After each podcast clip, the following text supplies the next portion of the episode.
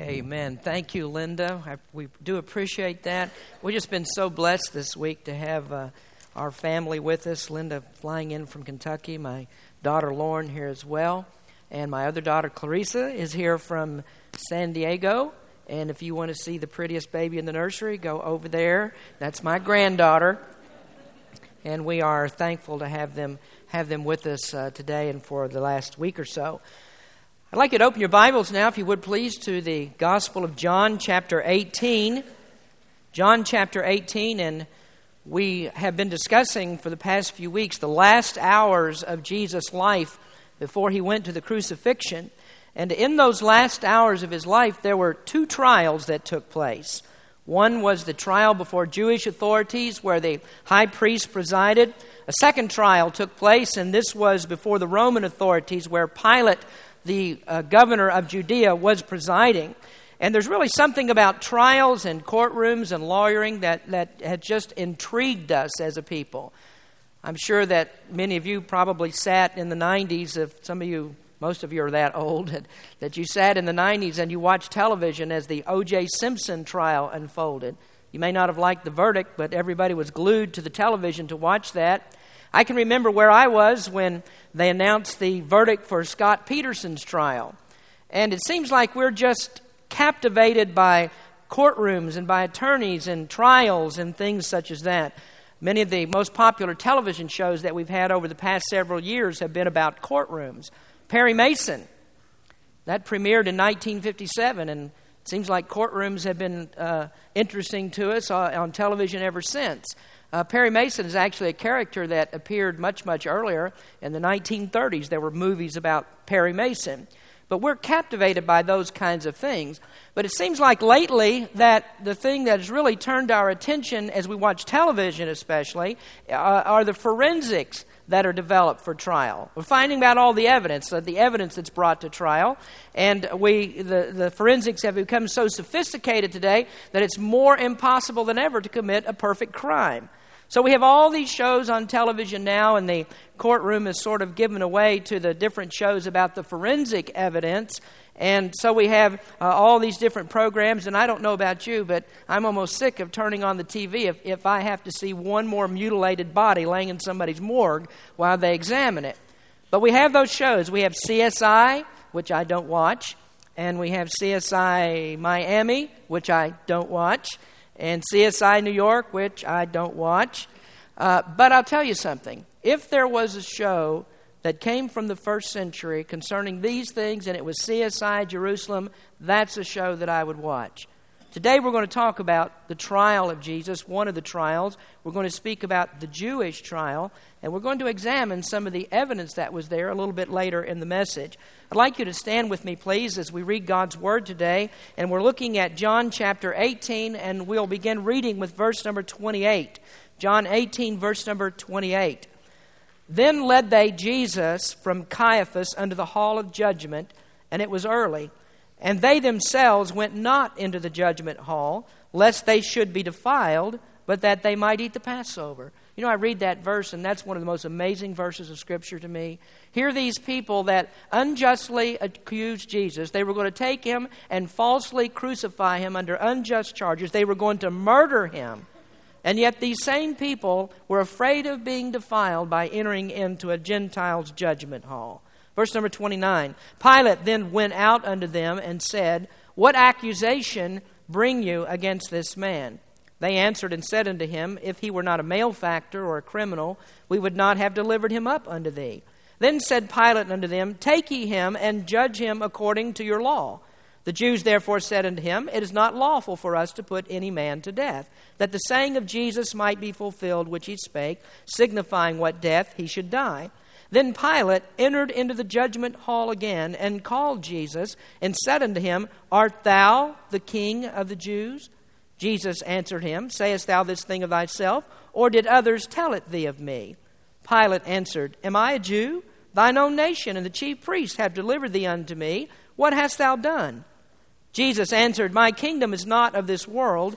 If my kingdom were of this world, then would my servants fight that I might not be delivered to the Jews. But now is my kingdom not from hence. Pilate therefore said unto him, Art thou a king then? Jesus answered, Thou sayest that I am a king. To this end I was born, and for this cause came I into the world, that I should bear witness of the truth. Everyone that is of the truth heareth my voice. Pilate saith unto him, What is truth? And when he had said this, he went out again unto the Jews and saith unto them, I find in him no fault at all. Let's pray. Lord, we thank you for another opportunity to speak from your word. I ask you, Lord, that you would open your open the hearts of people today. Send the Holy Spirit that we might recognize the words that you want us to hear. Lord, we pray that if there's someone here that doesn't know you as Savior, that they would see the evidence today of who Jesus really is. We ask you, Lord, to speak to the hearts of all who are here, and we give you the praise in Jesus' name. Amen. You may be seated. These scriptures that we've just read speak of the Roman portion of Jesus' trial, and it's obvious to us as we read this that Jesus was found innocent of the charges. Pilate came back out and he spoke to the people, and he said, I find in him no fault at all. Two weeks from today, we're going to talk more about the Roman trial, but today I'd like to talk to you about the Jewish trial. I want to turn your attention to what happened in the Jewish trial because what happened there is the reason why that they took Jesus before Pilate to be tried. The Jews did not have the authority to put anyone to death.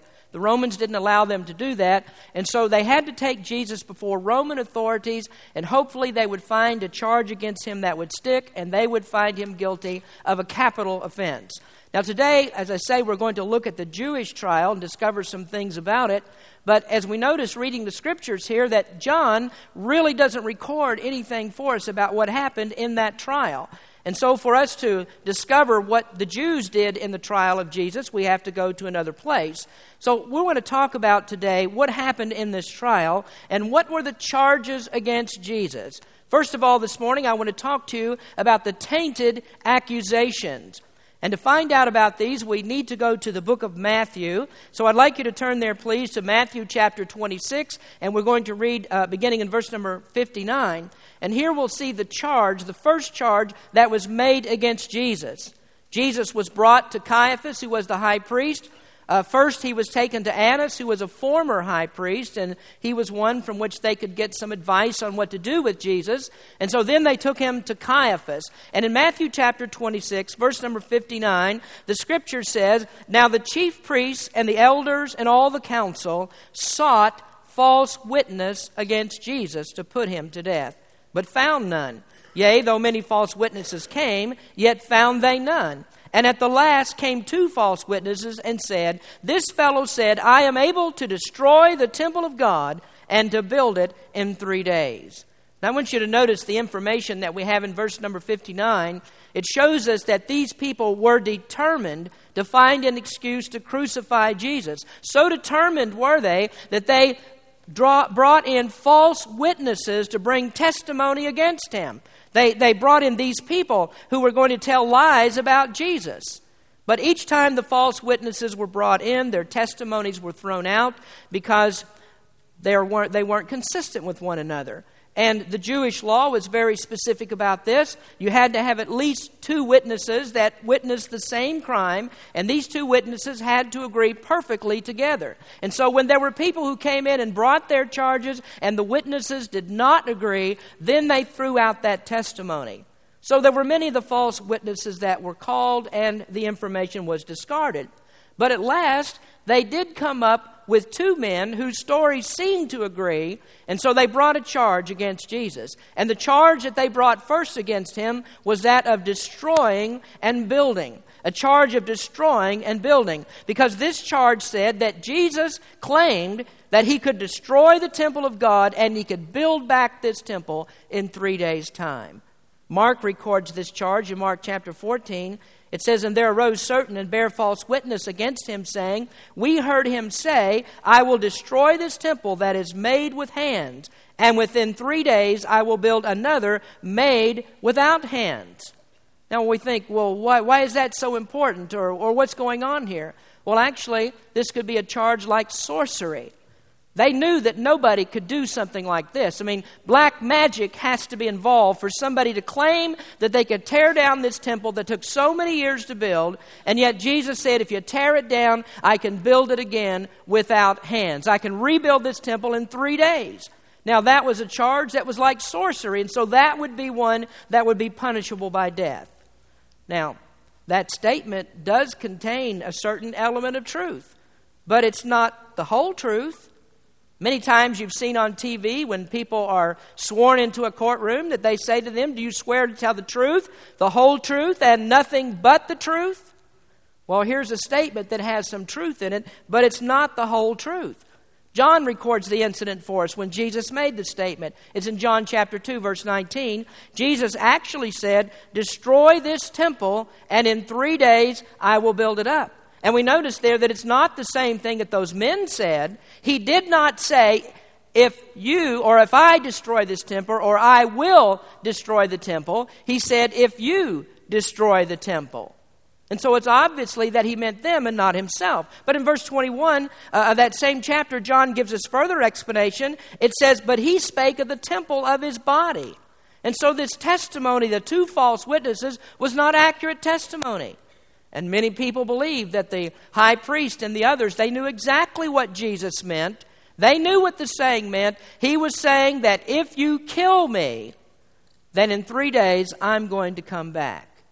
And you know it was probably that statement that caused the Jews to demand that a guard be put at Jesus' tomb? If you remember, they asked Pilate to put a guard at his tomb because he said that he would arise from the dead. And we find it in Matthew 27. They said, Sir, we remember that the deceiver said, while he was yet alive, after three days I will rise again. And so they must have known what he was talking about. But in any case, there was something about the testimony of those two men that didn't perfectly agree. And so that charge was thrown out. And so it wasn't the charge of destroying and rebuilding the temple for which they condemned him. So they had to have another charge. How are they going to have Jesus put to death? So they come up with another one. Now we go back to Matthew chapter 26 and verse number 62. It says, And the high priest arose and said unto him, Answerest thou nothing? What is it which these witnesses witness against thee? But Jesus held his peace. And the high priest answered and said unto him, I adjure thee by the living God that thou tell us whether thou be the Christ, the Son of God. Jesus saith unto him, Thou hast said. Nevertheless, I say unto you, hereafter shall ye see the Son of Man sitting on the right hand of power and coming in the clouds of heaven.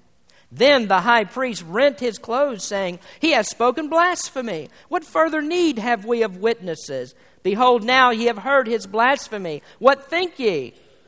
They answered and said, He is guilty of death. And so there's another charge that's brought, and this is the charge of deity and blasphemy. You see, the high priest knew very well the implication of the statement. When Jesus said that he would be raised from the dead, he knew what Jesus was saying, and so he asked him point blankly. He said, I want you to tell us whether you are truly the Son of God. Tell us if you truly are the Christ. And the word Christ, of course, means Messiah. Tell us plainly, are you the Messiah? And when Jesus answered that question affirmatively, then they knew that right here in a court of law, under oath, Jesus must be guilty of blasphemy because he said that he was God. Now, folks, there, there's a passage that the Jehovah Witnesses need to get hold of because if Jesus never claimed to be God, then they never would have said that he was guilty of blasphemy. Of course, he said that he was the Son of God. And so here's the charge that stuck. And this is the reason why the Jews condemned him to die. Now, interestingly enough, that is not the charge that they brought to Pilate. It wasn't the charge of blasphemy for which the Romans had him executed. You see, Pilate never would have even entertained the idea that they should crucify Jesus on a charge of blasphemy. I mean, Jesus claimed to be the Jewish Messiah. That meant nothing at all to Pilate. He didn't care about that. The Romans would never execute someone on that kind of charge. And so there had to be something else yet. But of course, Jesus was not guilty of blasphemy. Jesus is, he was, and he always will be the Son of God. He's God himself. And if he hadn't been God, he couldn't have been the substitute for our sin. If he hadn't been God, he couldn't have suffered infinite punishment on the cross. If he hadn't been God, he never would have been able to live a perfect life with no defilement. If he hadn't been God, he couldn't have taken the punishment for our sins. Of course, Jesus Christ was God. And folks, if he hadn't been God, he never would have been able to come out of that grave. He is and he was God. So these charges were tainted, and it was a bogus trial. But it's not just the fact that the charges were all trumped up. There were other things about the trial of Jesus that weren't right. Not, not this trial before the Jews, there were other illegalities that took place there, and I want to talk to you about that for just a moment. There are several of them, and I don't have time to even talk about them all, but there are several things that took place in the trial of Jesus that were totally illegal according to Jewish law. Number one, there was no formal indictment. They went out to arrest Jesus in the Garden of Gethsemane, but you don't arrest people when they haven't been charged with a crime. But they arrested him anyway. And under the Jewish law, a formal indictment had to be made before you could arrest someone. Number two, it was a trial that was conducted at night. And the Jews never conducted trials at night. Night suggests a cover up.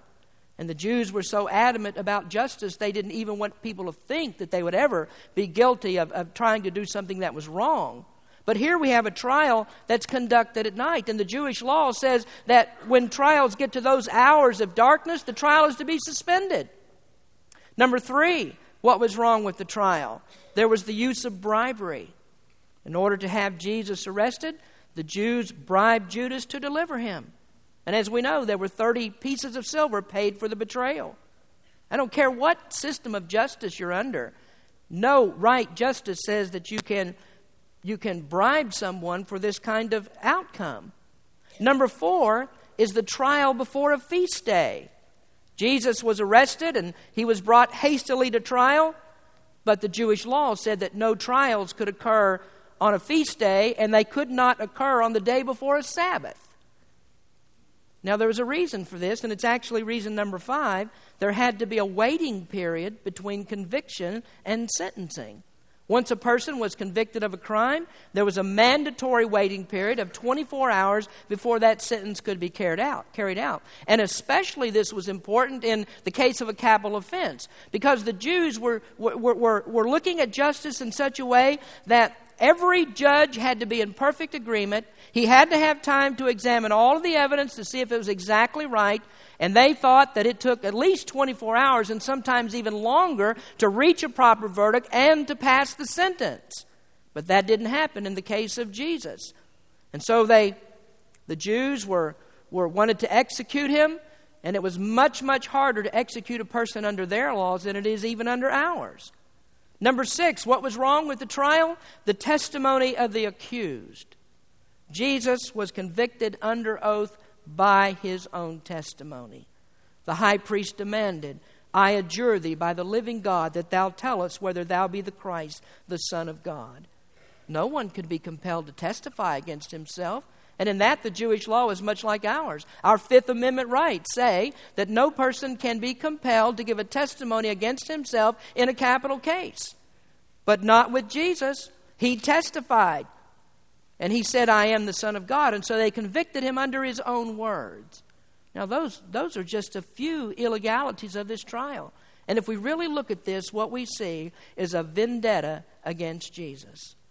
The hearts of these people were so wicked, they were so perverse, that they wanted to put Jesus to death at any cost. And if it meant breaking their own laws in droves, that's exactly what they would do. You ever wondered about it? Have you ever wondered why the Jews didn't proddingly re, uh, proceed through the trial of Jesus? Why didn't they go through a, a proper arrest? Why didn't they take time for the trial? Why wasn't the waiting period there for the conviction? It's because they knew that they couldn't obtain the verdict that they wanted if they carried out the trial in any other way. But I want to tell you a reason that's much more important than that. It's because Jesus said, My hour is come. Jesus knew exactly how and when he would be put to death. And these Jews that did what they did worked everything within the framework of God's divine plan. Peter said on the day of Pentecost, Him being delivered by the determinate counsel and foreknowledge of God, ye have taken, and by wicked hands have been have crucified and slain. So these are tainted accusations. There's no reason at all why Jesus should have been arrested, no reason to be tried, and certainly no reason to be convicted. But now let's turn our attention in another direction and let's talk about the truthful arguments. If we could examine all of the evidence for the trial, how could we say that Jesus was truly innocent of everything that they said? How could he substantiate the fact that he was God? How could he say that he was the Messiah? Is there proof that shows us he's the Messiah, uh, the King, that he's the Savior of the world? Do we have enough proof for that?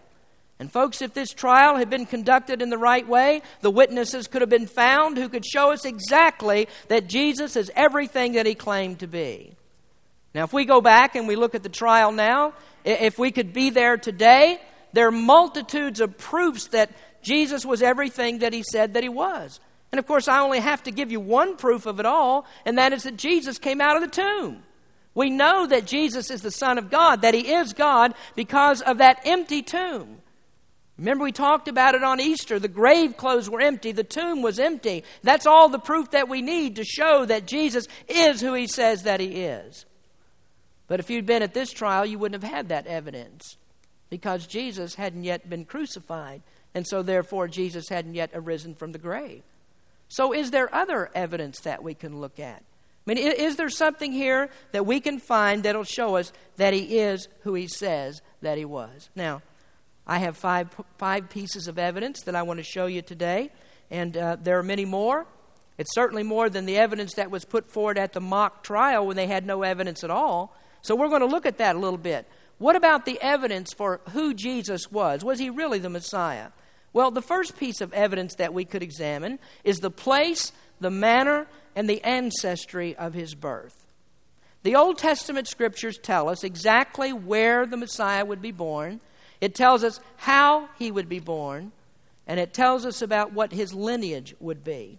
The scripture said that the Messiah would be born in Bethlehem, and Micah prophesied that 700 years before Christ. He wrote, But thou, Bethlehem Ephratah, though thou be little among the thousands of Judah, yet out of thee shall he come forth unto me, that is to be ruler in Israel, whose goings forth have been from old and from everlasting. And Bethlehem, we know, was the birthplace of Jesus Christ. The history's there. I mean, all the Romans or anyone else would have to do is pull out the records and they would find out. Yes, indeed, he was born in Bethlehem. But it was more significant. His birth is more significant than just the place that he was born. What's really astounding is the manner in which he was born. And the Word of God says that the Messiah would be born of a virgin. In Isaiah chapter 7 verse 14, Isaiah wrote, Therefore the Lord himself, himself shall give you a sign. Behold, a virgin shall conceive and bear a son, and shall call his name Emmanuel. And what do we know about Jesus? Of course, he was born of a virgin. Matthew chapter 1 verse 8, 18 says, Now the birth of Jesus Christ was on this wise, when as his mother Mary was espoused to Joseph, before they came together, and that means before they had intimate relationship, a relationship with one another, she was found with child of the Holy Ghost. Jesus was born of a virgin, just as the scripture said. Then we know that the Messiah would have the lineage of a king. The family that he would be born into had to be descended from Israel's greatest king, David. And what do we find about Jesus? Yes, he did come from the lineage of a king. In the book of Luke, we have the genealogy of Mary that shows us that he was descended from David. Matthew gives us the genealogy of Joseph, the adopted father, as if we even needed that, but it also showed that Joseph came from David. And then there's all other kinds of events concerning his birth that were prophesied. For instance, when Jesus uh, and his family went down to Egypt to escape Herod, that was spoken about in Hosea chapter 11, verse number 1. So we have all the proof that's necessary from God's Word that Jesus is exactly the Messiah as it said he would be. The, the, the, birth is where it's supposed to be, the lineage is what it's supposed to be, the manner is the way it's supposed to be. So Jesus is truly the Messiah. We have other evidence. We could talk about the one who came before Jesus because the Scripture said that the Messiah would be preceded by a forerunner.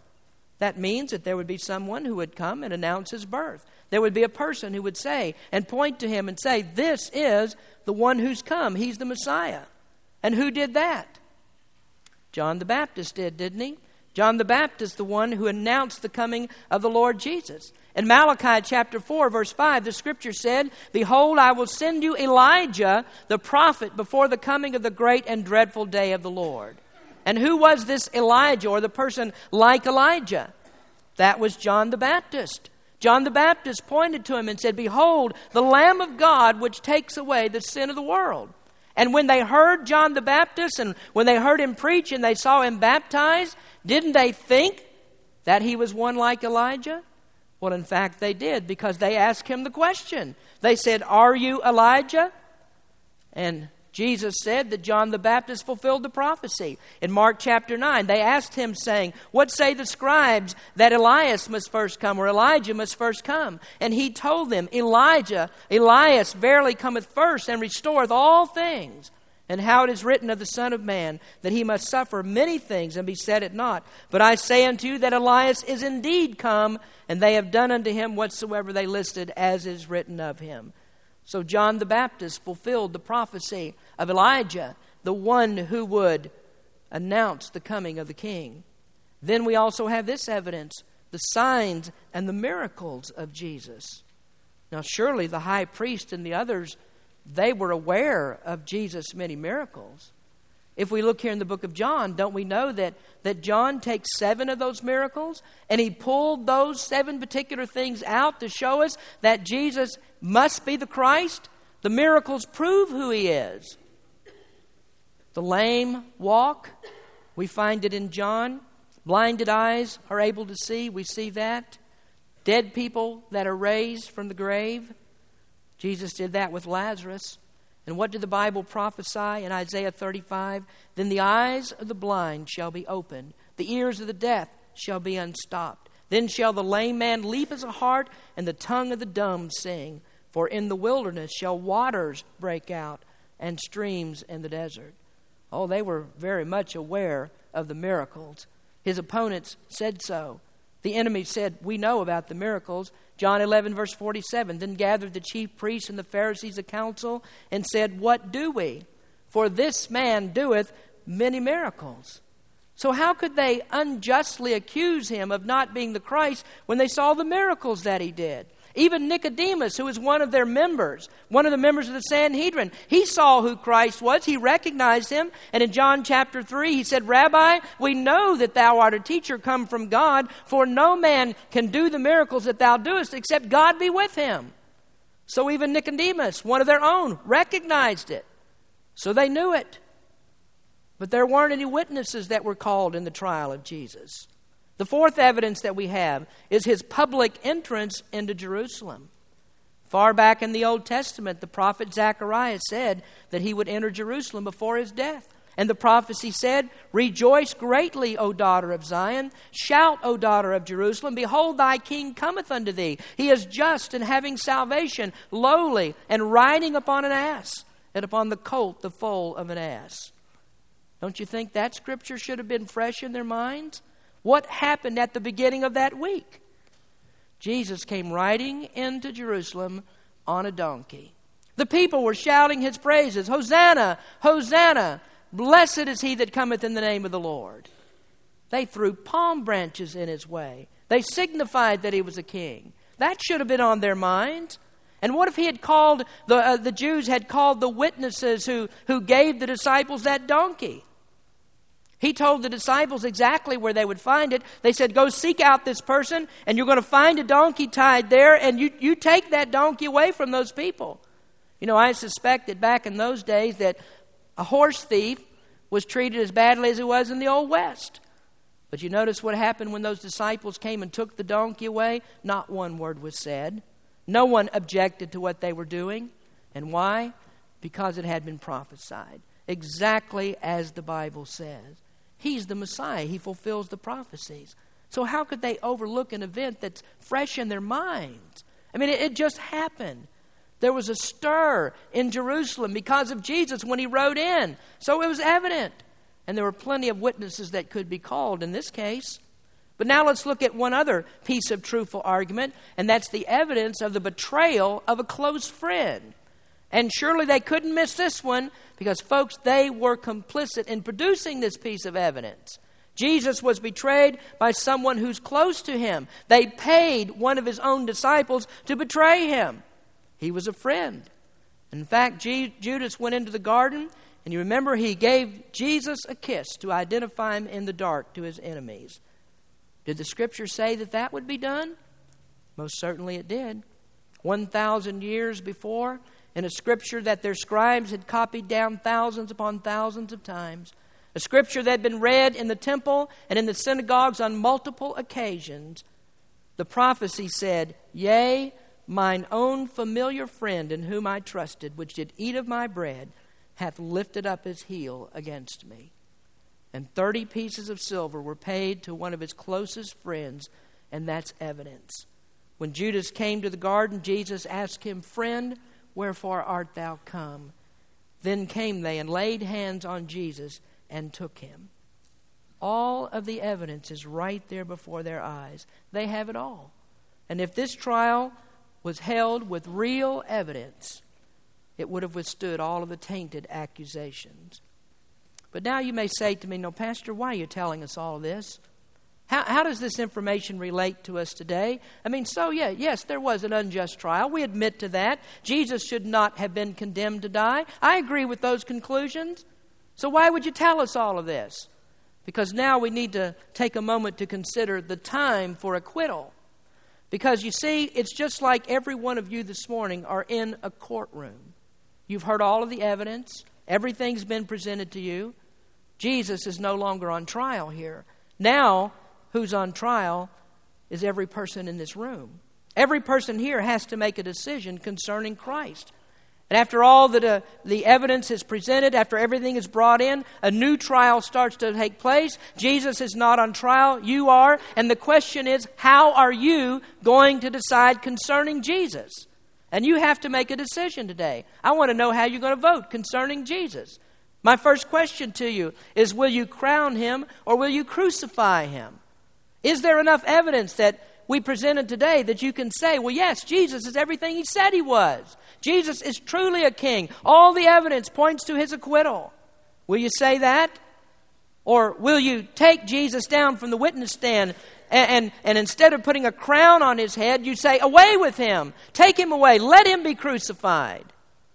Would that, that be the decision that you make concerning Christ today? Will you crown Jesus or will you crucify him? Now, you may say today, well, we'll put the crown on his head. Well, we understand he's innocent. Yes, put that crown on his head. And that's all that I need to do. I just need to acknowledge today Jesus should not have been crucified. And yes, Jesus was a king or Jesus was a good person, whatever you may decide. And you know, that's a wonderful thing. That's a great thing for you to think like that. But you know that you'd be hard pressed to find anyone any rational thinking person today who would say, no, Jesus should have been crucified. Of course, he should have been crucified. You're not going to find anybody who talks like that today. Most people will say, well, yes, Jesus was a good man. Jesus was a humanitarian. You don't put people to death for things like that. Certainly, he should have been put and shouldn't have been put to death. Just about everybody believes that. I mean, you're in good company if you believe that. Everybody in the room, most people in the world would agree with you. Jesus should not have been crucified. But it's not the decision of just whether the evidence points to a crown or a crucifixion. Because you can't stand back and wash your hands of him and say, let him go free. He's not such a bad guy after all. Because there's another decision that has to be made. And the next question I want to ask you is will you confess him or will you deny him? You see, Pilate also found him not guilty. Do you remember that? Pilate said, I don't find any fault in him at all. Pilate also found him not guilty, but he didn't personalize it, he didn't internalize it. And friend, you're today sitting in God's courtroom, and God has you on trial, and you have to make a decision concerning Jesus. And do you see really that you have more advantage than those Jews even had in that time? Even though Jesus was personally present, you have more advantage than they have. Now you can look back on it and you know about the crucifixion. It's possible for you to go and visit the empty tomb and you see that Jesus is not there. You have all of the other evidence and you have that evidence as well today. He must be alive because the tomb is empty. So you have all of that glorious evidence of the resurrection. And now you have to decide for yourself am, am I going to confess him or will I deny him? And there's really no other options here. You can't sit on the fence on this one. You can't say, well, I'm not sure how I'm going to decide, so therefore the jury is hung. Because you say, if you say, no, I will not confess him, then you have already denied him. You've already made your vote, and you stand with those who are against him. And the question here is, what will you do with Jesus? Will you come today? Will you bow before him? Would you say, Yes, he is my Lord and my Savior? Will you respond to the Holy Spirit's call? Or will you say, Away with him, crucify him? And if you leave here today without Jesus Christ as your personal Savior, that's exactly what you say. He should be crucified. What will you do with Jesus today? If you say no, if you say no to Him, you deny Him and you don't confess Him, and the Bible says that what awaits are the eternal fires of hell. I want to ask you today will you trust Jesus? Do you know that his death was not in vain? The Bible teaches us that Jesus died to save sinners. And everyone who believes in him can receive a full pardon of their sins. I'd like for all of you to do something with me now, if you would, please. Would everybody would just hold out your hands like this? And I want to ask you something today. Would you do this? Are, are, are you going to crown him or are you going to crucify him? Confess him or will you deny him? And I want to ask you one more question today. I'm saved or I'm not saved. And if you have to turn thumbs down to say today and say I'm not saved, then you've denied Jesus Christ. You need to know him today. There's a decision that needs to be made. Would you pray with me, please? Lord, as we've read your word today, we see that in the heart of every person, a decision has to be made. The Bible shows us that Jesus Christ is the King of Kings, He's the Lord of Lords, He is the Savior of the world.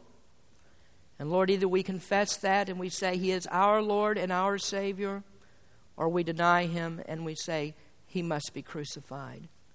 Lord, I ask you today that you would speak to the hearts of those who have listened to this sermon. If they don't know you as personal Savior, that right now they would turn around and they would realize that they need to receive you as Savior. And then, Lord, we pray for Christians today. All the evidence is here of our Savior. And why don't we testify of the good things that He's done, of the salvation that He's brought? And I ask you to speak to hearts today that they might be brought to you. As we sing today, Lord, Jesus paid it all. Help us to understand that indeed you have paid the sin debt. And Lord, by trusting in you, we can be free. And Lord, you are our Savior. Would you speak to some heart today? And we give you the praise for this. In Jesus' name we pray. Amen. Would you please stand as we sing?